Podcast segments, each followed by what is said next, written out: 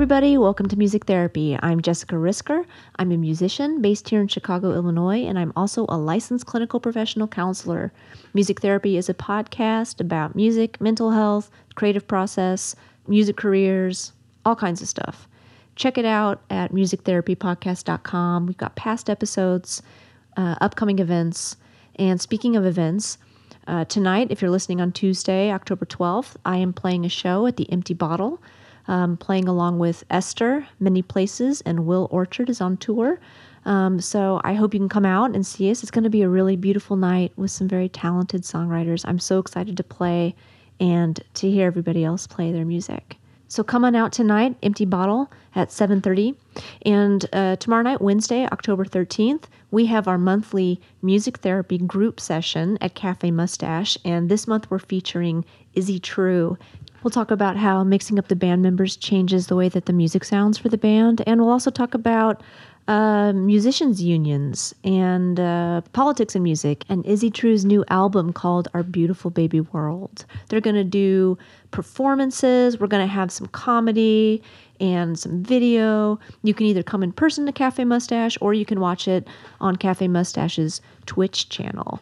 So please come out tomorrow night, Cafe Mustache, doors at 8, $10 suggested donation. We would love to see you there. The shows are really, really fun. Okay, let's get to it. So today, I'm talking with Savannah Dickhut of Burr Oak. Uh, here's Savannah's bio. Chicago based songwriter Savannah Dickhut began Burr Oak not as a band but as a personal outlet. She first picked up the guitar as an aid to express her feelings, and she only began writing the lyrics of her first single, Southsider, after a tumultuous breakup. Songwriting gave her strength at a time when she didn't have it. While Dickhut digs deep into her own personal struggles with depression, alcohol, and breakups, she also explores acceptance.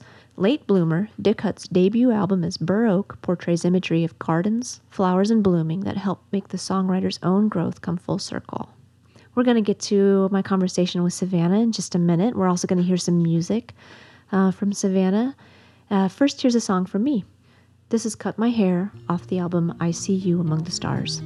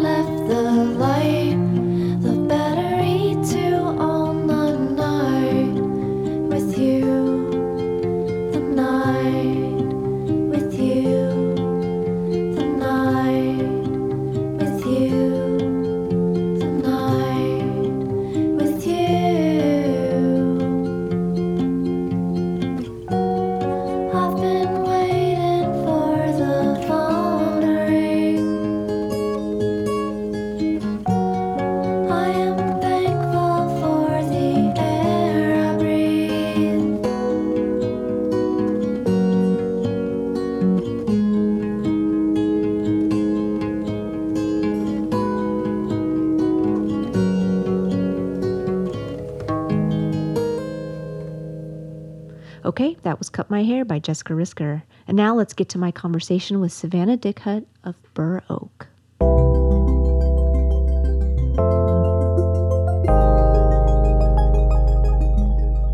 Hi, there you Hey, are. Jessica. How are you? I'm good. How are you? I'm doing well. I'm doing well. I'm I'm in my my mother's sewing room right now. You're in your mom's sewing room? Yes. Are those? Yep. It's, I'm looking it's at all nice. the pictures. It's nice and quiet down here. And my parents are away on a little like trip to our lake house, so I'm just hanging out. That's great. Is it in the Chicago area? yeah, it's in Rogers Park. Oh, okay. Do you sew? I wish no, my mom is a big sewer and so is my grandma, but no. It's not my thing. Thank you for being on the show. Thanks for having me. Um, I- my first question is always is always the same. Can you give us, orient us to your life, and kind of give us uh, an idea of what a typical week these days looks like for you? A typical week. Okay, this I would have answered this question so differently like 6 months ago or whenever we were. Uh-huh. Things have changed so much for me um over the past like I guess 6 months since the spring.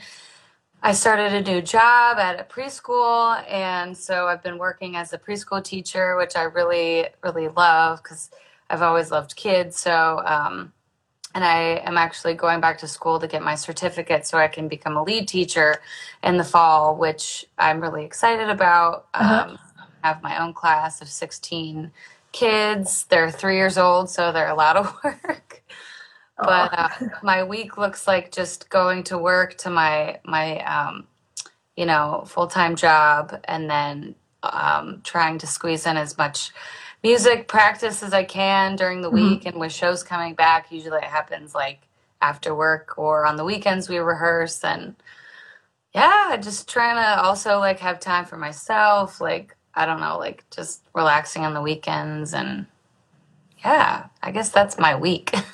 Yeah, that's great. No, it sounds like you're pretty busy. So six months ago, were you? What were you doing? Six months ago, let's see, six months ago, if it's August, that was what?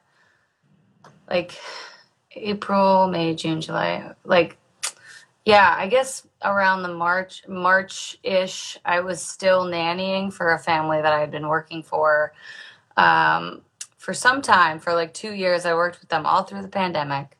And um, I guess I was just sort of doing that and and uh, trying to you know like record my record was super hard to do during the pandemic because there was just like so many like just back and forth like no we can't go back into the studio or like you know we go back in but then it's just like t- i don't know it was just stressful but So, um, what was the timeline of that, of your album creation, you know, from when you first began the album to recording it? oh my gosh like first began writing it i guess is that what you're asking Yeah, well, how did it, yeah, I'm curious, you know, how long did it take? And then thinking about how the pandemic impacted the writing or Yeah. recording process. I mean, we were planning on recording it like in, you know, maybe a, a sort of like maybe a month or two just just just getting like just getting it all done um, with with Nick Nicholas Papaleo and working at his place and trying to you know just get it done a lot quicker. That was the plan before the pandemic but then we had to wait a long time to get back to the studio. And I think like it just did not pan out how we initially you know like I guess I I, I don't really I mean Sorry, I'm just trying to think. It just feels like it's it's a blur, like I know. thing with the pandemic. But like, I know. I don't even know how it was supposed to go, but it just ended up, however, it ended up going, and we got it out, and I'm just happy it's out. Like now, I'm just happy it's out there, and Yeah. I feel really great. Like I feel like I'm really happy to be talking to you, and I'm really happy that we're talking about mental health and stuff because I feel like it's been. I was so up and down during the pandemic, and and now I feel like better than I've felt in a long time. is Really? Oh yeah. So up and down. What do you What do you mean? What were you experiencing? I think I was really experiencing like when the when the um pandemic first hit, I was like really motivated. I was like, I have so much time, like I'm gonna write and I'm gonna like clean my entire house and I'm Yeah. gonna do all this stuff. And then I don't know, I just like after I think that was when, you know, we all thought, oh, this isn't gonna last that long or something. Right. We didn't know.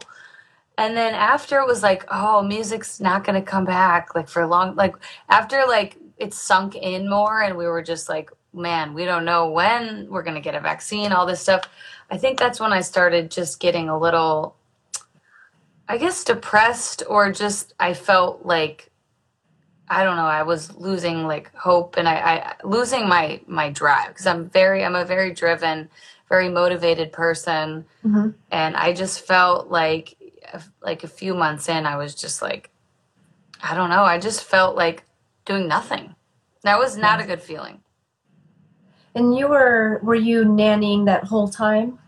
so there was a point where i wasn't just because that was like extreme lockdown when we were Yeah. all you know like no one can go anywhere and all we can do is like sit in our house and like i don't know embroider or whatever. I was embroidering. I like to embroider.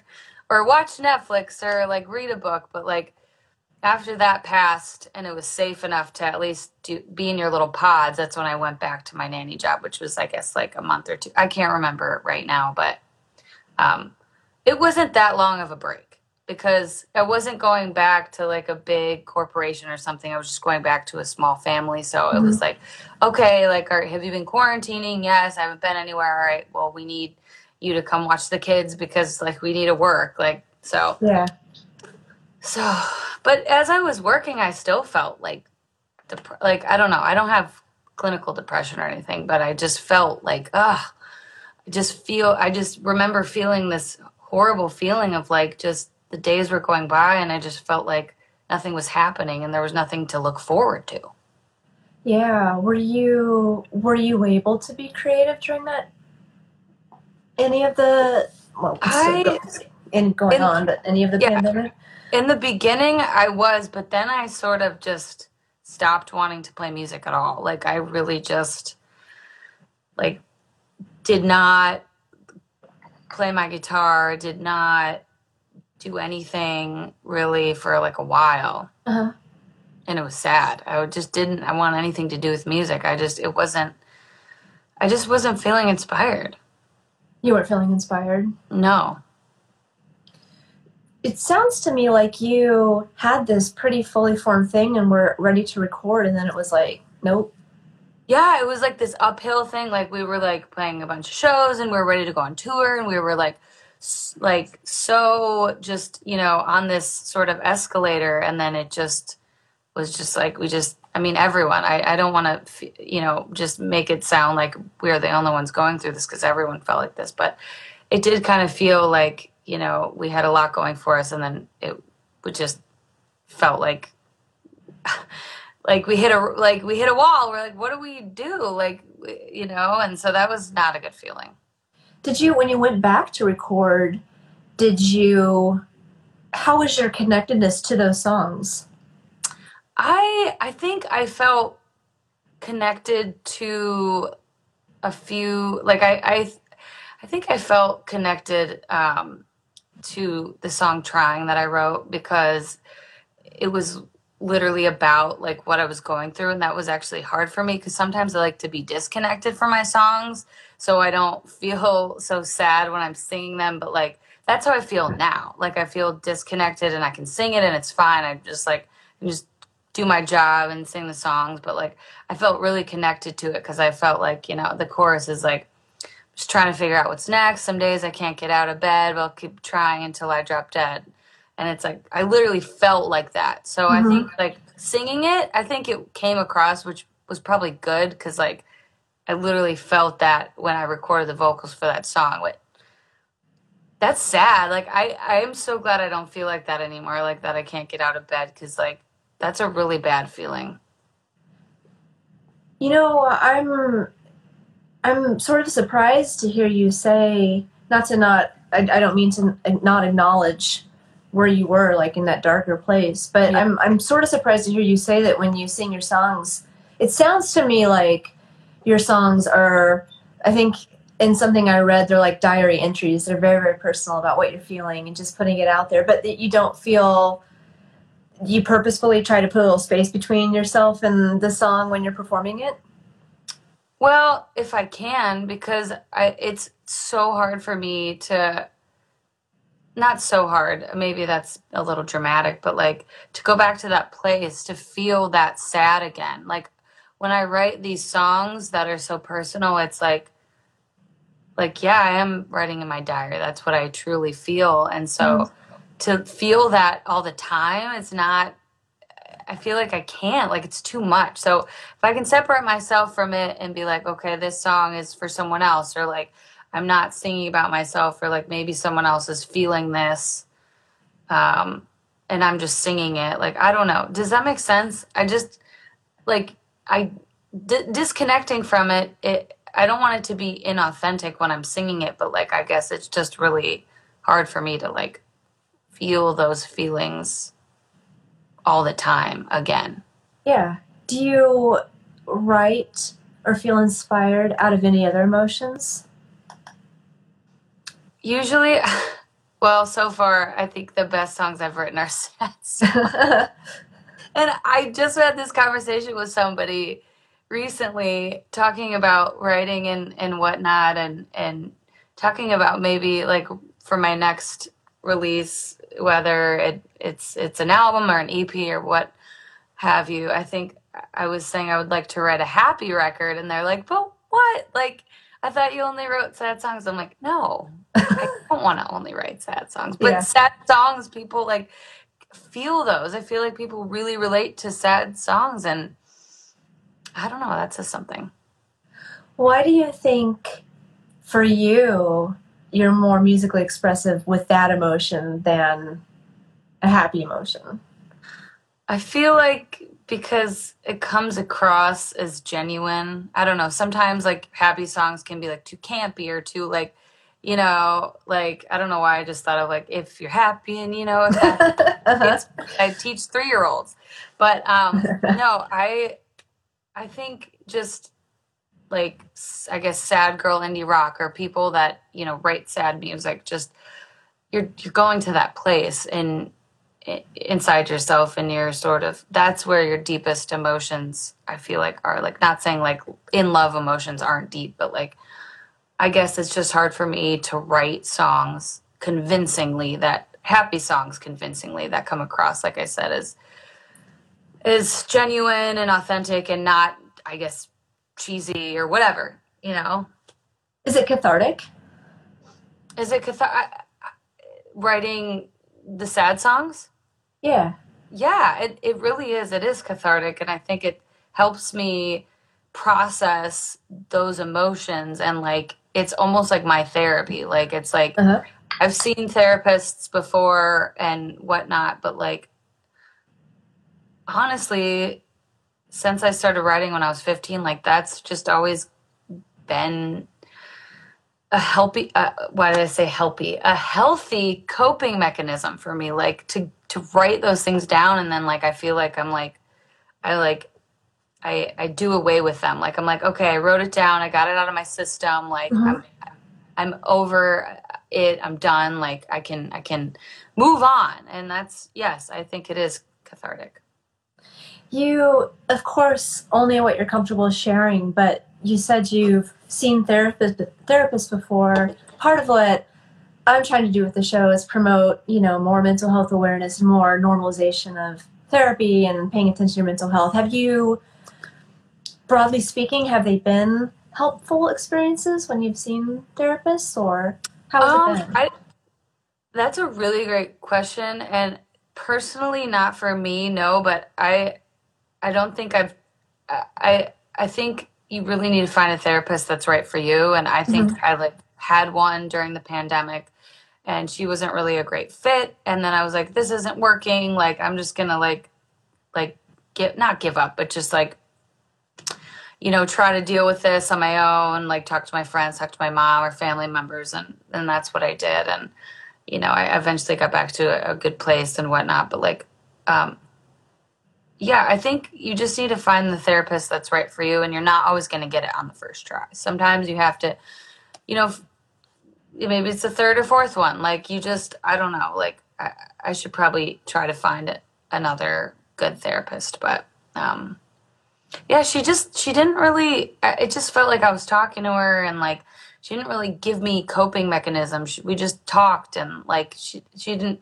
I was fine when I talked to her, but then when I went back, you know, to my life the next day or the week, and I was having a hard time, and I was mm-hmm. in a bad mental space. I didn't know what to do, and that's when I needed mm. to like have things to to like you know like jotted down, and I wish she would have given me those things. Yeah. Have you, and I, I agree 100% with you that the connection you have with a therapist is is like the the most important thing arguably um did you have you found that there are things that have helped you with some of what you've been dealing with honestly i think just like being busy again and getting back to to life and just feeling like motivated again like something that's helped is the vaccine.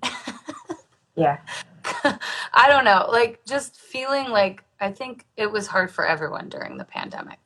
And for me, like I said, I don't have clinical depression. I think when I'm in a good headspace and I'm working and I'm feeling good about what I'm doing, I'm fine, you know, and I, a lot of people struggle with clinical depression. Like, you know, I have, so many friends that do my girlfriend you know a lot of a lot of people do and and mm-hmm. i think like it's really important to find those coping mechanisms so when you feel like you're getting into that bad space you can get out of it and before it really gets bad. And like yeah for me it's just simple things like you know going on a bike ride or like you know maybe like uh, talking to a friend or being around family or or do, feeling safe like you know with like in a safe space like where i'm comfortable like at my house or something. Like because i think even though i don't have depression i do get anxious a lot. And that was also something that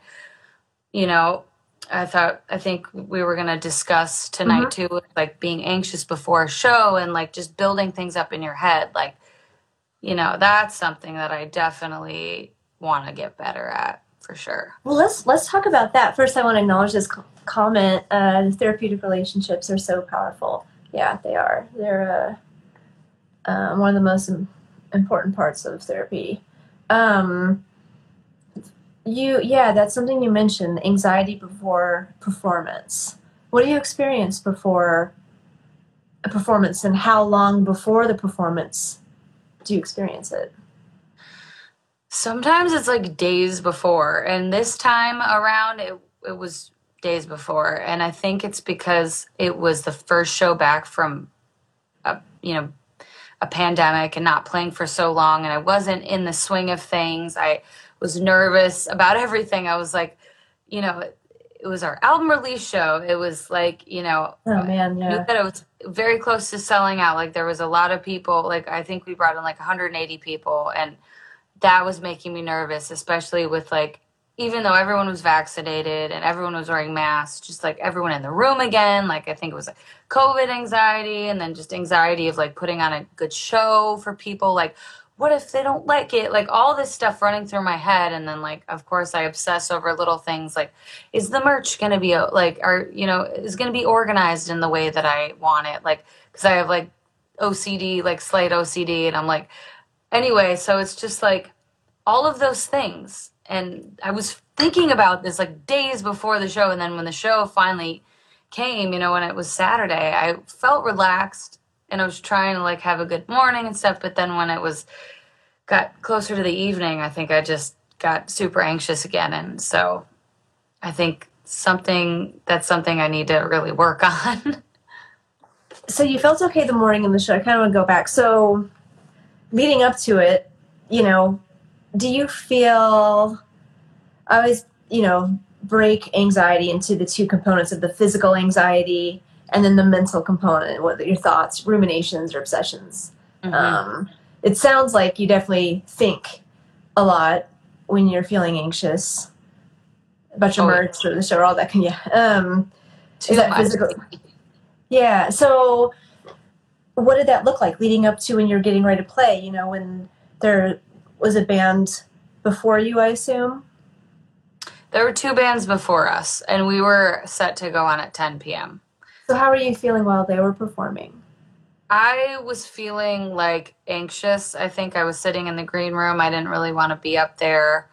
I was trying not to, you know, like drink anything. I was tr- I like I had eaten before, but I was just like drinking some tea and like just trying to relax, but I think I like didn't want to be I didn't want to watch them for some reason. Like I, I went up there, but I, I just wanted to like be alone um, and breathe. And I don't know if that made it worse, but like I don't know. I was just thinking. I was overthinking. I was like, oh, like is my voice gonna sound okay? Because before before that Schubas show, I had also been struggling with some like vocal health, like trying to get my voice back into shape because working at the preschool, I guess like it's really like working with kids is a, hard on your voice, working in the classroom and anyway, all that stuff. But yeah, before the show, I was just literally in the green room, like sitting with by myself. So when it was time to perform, how are you?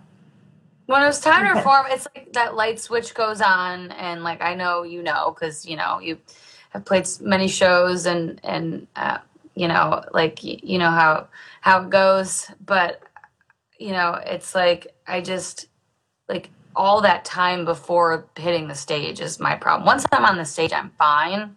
Uh-huh. And I, you know, you just like, you just gotta just turn that light switch on and, and go. And, but like, I think if I can just figure out a, like a pre-show ritual or something that like eases me into, to getting on the stage. So I'm not spending like seven hours before like biting my nails, like, ah, like, you know, yeah. just like distracting myself, doing something. I don't know what, but yeah, getting on the stage, playing was fine. Uh, it went well and all that, but it's just the pre-show stuff that gets to me. So, is it you? I mean, this has been your first show, and that is a big show, especially to start out with your album release, and this is your first show back, and all that. That would, I can see that that would be nerve wracking. Do you generally then feel anxiety? just before any performance? I mean, I used to a lot, and then I think, or at least I thought that I got over it uh, a few years ago. Like back playing my old band, I thought I did, but then I think I just used like drinking as a coping mechanism to like just drink before a show, and then just like that would help a lot. But then I, I think I wouldn't do my best because I would be, you know, like a few beers in and I wouldn't be sharp. And so now I've gotten to the point where I'm like, okay, I'm cutting that out, but how do I relax now? Because that's what I was doing. So I think I'm trying to like find other ways to just relax before a show, like either drinking tea or just doing breathing exercise or maybe like CBD, something just to relax. Cause it's just those pre show jitters that I just like, just get out of control you wrote in your bio that you know part of your music was about your struggle with depression and alcohol. And of course, this is only what you're comfortable sharing, but you referenced alcohol just now. Are you comfortable talking about your relationship with alcohol at all? Yeah, sure. I mean, I think, like I said, I've used it as a coping mechanism. Mhm. And I, I think that it's that's not healthy to do. And I think that my relationship with it was an unhealthy relationship. And I've developed a healthy relationship with it where I can separate it from my work. And that was the problem. Was, you know, I'm not an alcoholic. I I have you know been to therapy and i've talked to a lot of people about it and i you know I, it actually something that does run in my family so i was concerned about that but um, you know i'm able to control it i think it was just it was a problem because i was using it to help with my anxiety like pre- those pre-show anxieties and and letting it interfere with my work when Mhm. you know it shouldn't and that's the problem with the music industry is that you walk in and they're like, here are your drink tickets, like, you know, wh- whatever. It's like, no, I, I'm not drinking. I, I'm, I don't want to, I'm working, you know what I mean? And that's the, the thing is that I developed this really unhealthy relationship with it because of this industry that I'm in. It's like, would you go to your nine to five and drink? Would you go to your like, you know, I wouldn't drink at my preschool job. Like it's just not right. So that's where things went wrong. And I am comfortable talking about it because I think a lot of people have this this problem. A lot of musicians. Uh, yeah, absolutely. And it is just part of the culture. And um, there's also just a lot of waiting around. There's all the feelings that do come with nervousness performing or a relief after you've performed. And sometimes people want to throw some alcohol Yeah. on top of that. Yep. And yep. yeah, so much waiting around so much waiting around before and then after you're like let's party you know what i mean it's just a whole it's not a party that i'm working and it's just a total waiting game. And it's like you know what do you do? Headlining and you have to load in at you know 4 p.m and, and you're on tour and like okay go walk around. But then they're like serving you whatever. And it's just yeah of course i'm gonna have a beer or whatever. And then that leads to two or three. And then by the time it's your set at 10 p.m., you're like, whatever, you're four or five beers deep, and that's not what you want, right. So you know? you've definitely, in this So I, it's just, yeah. sorry, there's a delay. Go ahead. Oh, no, Oh, I, I'm done. I, yeah. Um, What were we going to say? I was going to say that a few times in our conversation, you've said, you know, this is my job. You refer to it as that. Do you feel like you have always thought of it that way? Was there a shift where you were framing playing music as a job? There has been a true shift. Yes. I think just becoming like, you know, I'm 27 now. When I was in my early 20s, I was like, this is just, I'm having fun. I'm whatever. You know, I, I didn't really look at it like in that way. I didn't take it as seriously. Now I take it so much, I think, just, I take it so seriously. Maybe that's a problem is I, I'm taking it too seriously. I mean, there has to be like a, a okay you're enjoying yourself you're having a good time but you're also taking it seriously. Like i think i want to learn how to relax and i want to like learn how to have enjoy myself but i also don't want to go back to being like i'm just gonna have a good time tonight and whatever and then be hungover the next morning because that's not what i want. So I, I i sort of made a big shift and now i need to just like figure out how to you know still enjoy myself but not in an unhealthy way Mhm. i guess so i'm i'm still just trying to figure that out Yeah, when you're talking about, you know, taking it seriously now, is there something you feel or you hope to work toward with your music?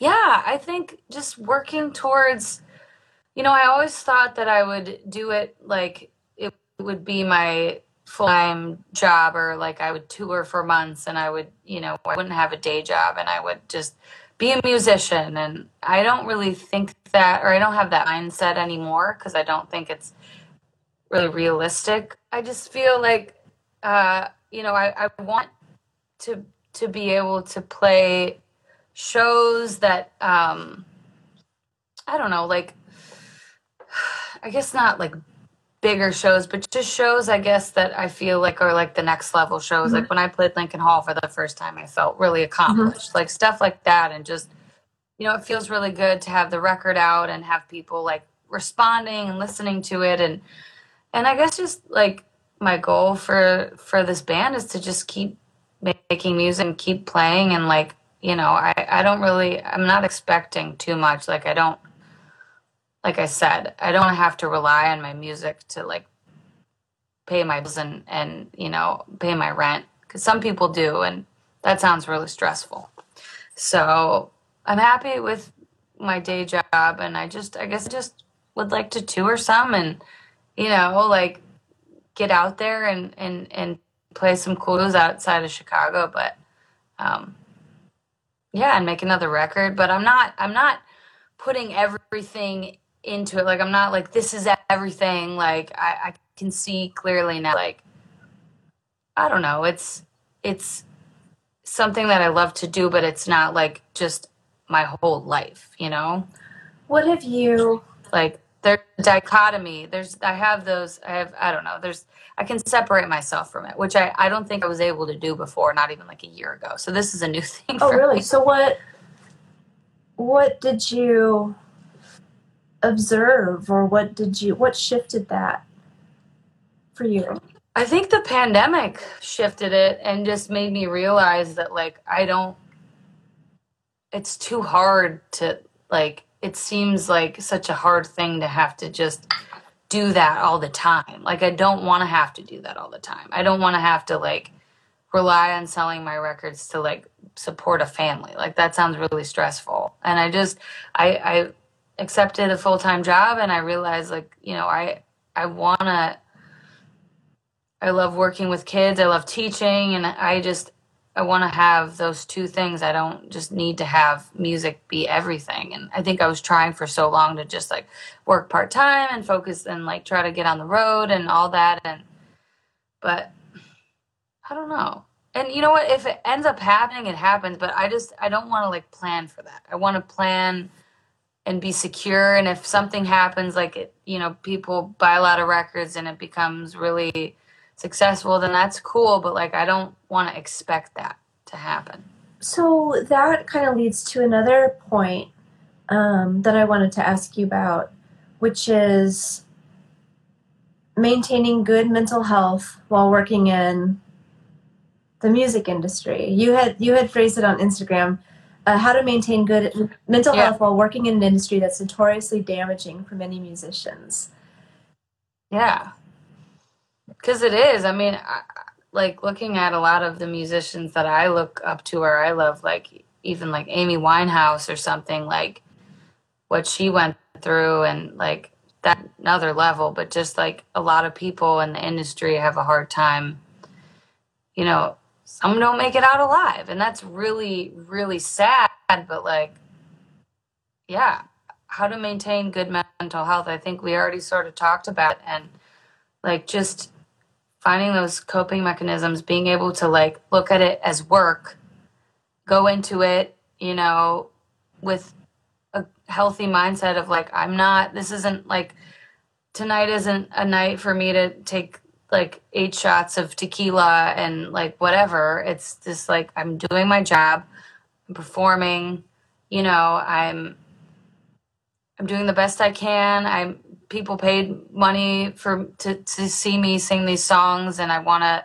sing them to the best of my ability, and like and you know, and then leave and go to sleep and wake up the next day. Like I, I just think that that's how one of the ways that you can just maintain a good mindset is to just look at it in from a different perspective and not look at it as this party world because that's what it can become and then i think it just becomes an unhealthy lifestyle and i don't want to live that life Yeah, one hundred percent.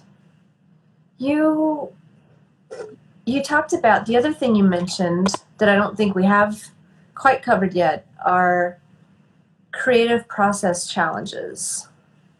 What do you what are you referring yeah. to there? um just hitting a block like a writing block. Like for me, it's just like feeling like I don't know, like maybe I'm too busy and I don't have time to write or I guess uninspired. Like that's the challenge. Just like I think working on this album and then feeling like, oh, it's getting received well, like people are really liking it. What if I try to write something for this next release and it's not as good or like I think those challenges are also anxieties mm-hmm. and trying or thinking too much about what people want and just not thinking about or just not just writing what comes out like which is what I've always done but like it's weird putting out an album and then like having that pressure of like oh I have to put out an album that's better than that first album or whatever like I don't know the creative process in the past has come super naturally to me like I've just been able to just write and just have things like flow out of me and I think recently maybe it's because I'm focused on other things but like I haven't really been writing a lot. Hmm. So it it used to feel more just more organic, easier. Yeah. Like in the past. And you're kind of wondering why. I mean, one thing I hear you saying is feeling some probably self-imposed pressure on a next batch of songs to be as good as or better um, i would imagine would make you second guess some things or feel more critical Does that the case. Yeah. Definitely. Um, maybe there was a freedom before in being just more. There was a freedom when i was 15 i think. And I didn't like I think looking at it now I'm I'm looking at it like I said my mind has shifted and I'm looking at it as work and it like a profession and a job and like all that stuff. And before I just looked at it as this free thing that I love to do and there was no pressure and I could just write whatever and so I want to maybe relearn or go back to 10 years ago when I just felt like I could just write and it was for nothing like who am I writing for? It's always been for myself. I don't need to write for anyone else or like the pressure of writing a good album. Like I don't like thinking about that. When earlier, would you just be? I'm curious what it looked like. Would you be at home and maybe just playing on guitar and something would come out, or would you purposefully sit down and yeah. say, "I'm going to write a song now"? No, it would literally just be sitting around. I would come home from school I would just sit and just write, just write whatever came out of my head, like just so many songs. I used to write like a song a day. I mean, that was when I first started mm-hmm. writing, but like, yeah, I, I would just write, write, write, literally write about anything, what would come out, even before I really knew like, like writing love songs or like what a breakup felt like or whatever. Like, I would just write about what I thought it felt like or like fantasize, you know, because like songwriting, it's like an exaggeration, right? So it's it's not necessarily what happened exactly, but it's sort of dramati- a dramatized version. But I would just dramatize something that was totally never even happened. but it was kind of fun because I would just make up these stories and and now the songs are more realistic like yes they're about things that happen but it's still dramatized. And maybe i'm just not like i said i'm not sad i'm not going through any breakups. I'm in a really healthy stable relationship. My life is good. I feel really like i'm just feel really good mentally right now so maybe what i need to do is like talk about something besides myself. Because like have to be about me but that's what i've always done so i don't really know how to i guess i need write about yeah other things which is totally possible. I just need to start doing it i guess. So do you try to sit down and write or is it just you kind of more waiting for the feeling of being inspired See, that whole waiting for the feeling of being inspired, like I always thought that was like, yeah, that's how it works but I don't think that's how it works anymore. Put your mind to it, you can write. And I think, think like, yeah, like everyone's like, oh, this is just the magic of whatever. You just have to be like, it just comes to whatever. And that's what I always thought. But I think like I've I've done both ways. I've I've felt like the inspiration or whatever come and then you know but i think that just comes from being really sad or something. You're like i have to get it. Or i've sat down before like i wrote the crowd which is first track on late bloomer. Like i sat down and i worked that song out and it was when the pandemic first hit. And i i was feeling really motivated driven and i wrote that song you know like i drafted it i rewrote it and i think so there's it can work both ways. And I think being older now, like I've been writing for a long time, I think I can if I want to write a song, I just need to put my mind to it. I don't need to wait around for the inspiration to hit. I just need to sit down and do it. But I just don't think I have done that because I've been really busy with other things. Um, yeah. And that's okay. Yeah. You know? So, yeah. When you sit down when you sat down and really worked out that song i'm curious what does working out look like for you? Are you recording yourself? Do you keep it all in your mind and are just trying to play it through? How do you work it out? Yeah. So i guess like to answer your question it was i wrote a melody and then started you know figuring out what the song was about like i wrote the first verse or whatever and then um, um, I guess what I meant by like drafting is like I would I would write out a chorus and then maybe I would change a few of the words or I would go back and you know come up with something better. But um, most of it came pretty naturally to me. Like I just wrote it. Like the first draft was like pretty much it. Those I feel like those songs that come quick are the best ones because it comes out of you and then you're just like and you're like how did that happen so fast? I feel like I need back and change something then when you try to change something, it makes it worse. So you should just keep what you wrote originally. I don't know. Mm-hmm. I yeah, I can I can relate to that yeah, feeling. I, I really need to. Oh, I was just gonna say like I I miss writing songs. I sit down and like write again because I feel like I haven't been in that headspace. Let me ask you before we end tonight. Um, and I don't want to try to ask you too many questions, especially if there's this delay, which is which is fine. We're gonna roll with it. Um, I wanted to, I would love to hear you talk about your latest album that came out. You know what it's about, where people can listen to it. Can you share a little bit about Late Bloomer? Yeah, so just came out on July 30th, and um, into it pretty much anywhere on Bandcamp is preferred. Spotify, it's on Apple Music, it's I think it's on YouTube. It's pretty everywhere.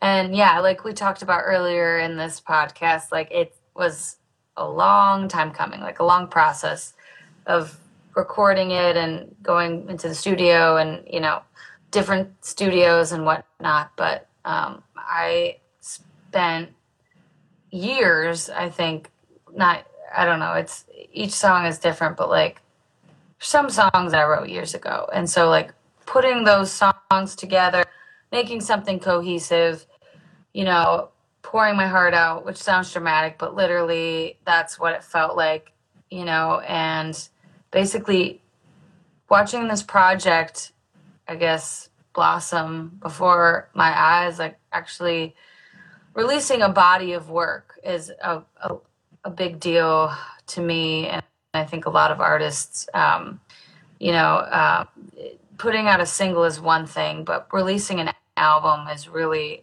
it's it's a lot of work, and so it felt really really good. And like I said, I just want you know people to be able to connect to those songs. And like I said, I wrote them and I let them go. I kind of like I said, when I wrote it down and I got it out of my system, it was sort of me like setting it free, like uh, you know, letting that balloon go. I like I just uh-huh. want people to those songs and and hopefully, you know, it can help them through a hard time and um yeah, and I just feel really grateful for anyone who's listened to it because that means so much to me and I I don't know. That's all I could ask for. Well, I, I don't really care about Uh, yeah, I was just gonna say one last thing. I don't really care about like I, I really appreciate anyone who's who's bought the album. Like, yes, it does help, and I, you know, every cent helps, but it's not about the money for me. It's about helping others and getting my art out there. And that's what I care about most is just, I don't know, like sharing my feelings with the world. Hopefully I can connect with people. Like I just want to connect. Well, I've been listening to it and it sounds amazing and your voice is beautiful. Your singing is so good. Um, and it's been really great talking to you tonight. Thank you so much. Oh, I also have to give a shout out to your shirt, Emily Jane Powers.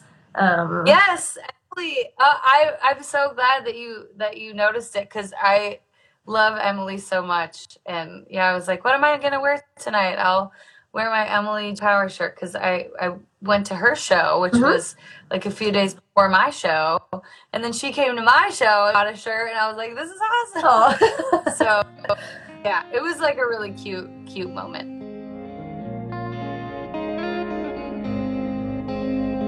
I miss you, but I probably shouldn't say that. I have an issue with repeating all these past events in my head